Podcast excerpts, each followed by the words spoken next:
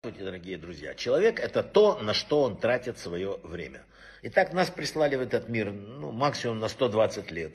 Для того, чтобы мы за это время отработали там свои проблемы, исправили их, пошли вперед и пришли через 120 лет уже большие победители. На самом деле, посмотрите, сколько времени мы тратим на все это. Скажите, если 24 часа в сутки, то 2,4 часа мы как минимум должны э, отдать молитве или там разговорам с Богом. Делаем ли мы это? Сомневаюсь. Сколько раз в день, не сколько времени в день мы улыбаемся, несем радость миру, а сколько ходим с, мур, э, с хмурой мордой лица. Вот и весь коэффициент полезного действия. Сколько времени ты несешь радость людям в этот день, и сколько не очень. Сколько времени ты думаешь о хорошем и сколько не очень. Вот, э, вот, вот и человек. Да? Не зря у братьев Стругацких выведен такой потрясающий персонаж, к которому много люди стремятся. Это кадавр, неудовлетворенный желудочно. Он все время лежал и просил отрубей бы. Ел, там, и потом его разорвало. Да? Но, к сожалению, в этот мир мы пришли не лежать на боку, не, не становиться кадавром. Мы пришли работать. Работать, исправляя то, что надо. А если ты не хочешь исправляться, ну, Бог за тебя это сделает. Бог за тебя пошлет тебе работу. Написано, что если человек не работает над своими качествами, если не изменяет себя, не делает ту работу, которую он должен делать на земле, Бог посылает ему работу под названием страдание. Страдание – это работа. К сожалению, да, когда мы страдаем, мы проделаем определенную часть движения вот это к улучшению. А зачем? Вот простой пример. Начинай хотя бы делать свою работу. Планируй, как ты будешь исправлять себя. И ты уменьшишь страдания и неприятности в этом мире. Был э, такой, э, знаете, персонаж очень интересный. В свое время самые, вот в царской армии в России, самые такие крутые наездники, самые, это, это казаки. Казаки это было, они выполняли все задания. Казак считался, ну, номер один. Но когда казак выходил потом на пенсию, назывался основной казак там на, на печке. Они валялись на печке не вставали. Почему? Потому что целью жизни было добиться, про, про, чтобы побыстрее пробежали эта служба, и потом можно было лежать, как кадавр неудовлетворенный желудочным. Вот и все. Вот вся разница.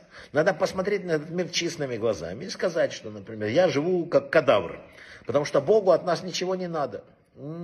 Абсолютно. Бог все дает в этом мире. Он, мы не можем дать ему ничего. Он не нуждается ни в наших деяниях, ни в нашей молитве, ни в наших слезах, там, ни в нашем заботе. Ни в чем Бог не нуждается. И если ты хочешь приблизиться к Богу, делай как Он. Например, давай. Бог умеет только, Он дает. Он и учит нас давать. Поэтому, когда ты даешь, ты расширяешь свое вот это личное пространство, и ты приближаешься к Богу. В этой системе координат только можем к нему приблизиться. К тому Богу, которому ничего не надо. Но, тут мы с вами откроем сейчас один большой секрет. Но раз Бог этот чисто дающий, то все-таки ему надо, ему надо иметь того, кому давать. Можно вкладывать, конечно, в неразумное, но приятнее иметь, э, давать тому, кто понимает, кто радуется, кто по-божески может это оценить. И тогда Бог создал человека, чтобы тот получал. Поэтому получать это замечательно. Но Бог создал человека, первого, по крайней мере, это был, который э, начал вносить коррективы. Он, он хочет еще и давать, потому что он человек с большой буквы. Таким мы с вами установили уникальную вещь, что, во-первых, мы немножко нужны все же Богу, если умеем правильно брать. А что такое правильно брать? Вот он послал нам хлеб, послал нам пищу, послал еду, питье, там еще что-то. В иудаизме на все есть браха.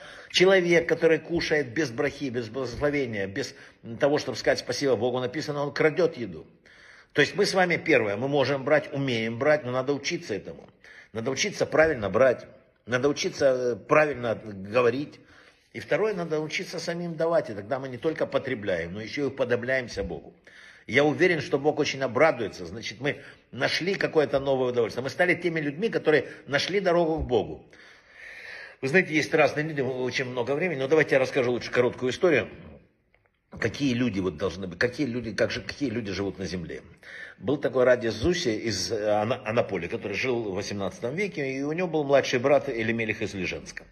И несмотря, он был очень бедный, совсем бедный. Однажды жена Зуси настояла, чтобы он купил ей все-таки материал, там нашли, потому что ее одежда была 15 раз залатана, ее купили шикарный отрезок. Прошло время, Зузя спрашивает жену, где это новое платье. В ответ он говорит, что она пришла получить шитую одежду. Но портной тяжело вздыхал, сидел так. Она говорит, в чем дело? Он говорит, ты знаешь, жених дочери приходил, увидел новое платье, решил, что оно для э, невесты. И я узнав, что не так расстроился, это может вообще расторгнуть свадьбу и так далее. Ну, что делать? Денег у портного нет. Жена взяла и отдала это платье портному. И когда Зуся попросила ее показать, она рассказала ему вот, и всю эту историю. И вот. Зуся выслушал ее, сказал, что, знаешь, ты поступила очень хорошо, молодец, ты правильно сделала. Я надеюсь, ты портному оплатила его работу. Она говорит, как я оплатила? Он шил платье своей дочери. Ты что, сказал Зуся, портной надеялся заработать несколько копеек. А сейчас заработка не осталось из-за того, что тебе, видите ли, захотелось подарить ему платье. Немедленно иди к нему рассчитайся. Вот так живут великие. И вот эту дорогу нам надо находить. Да, это непросто, но другой дороги нету. Браха...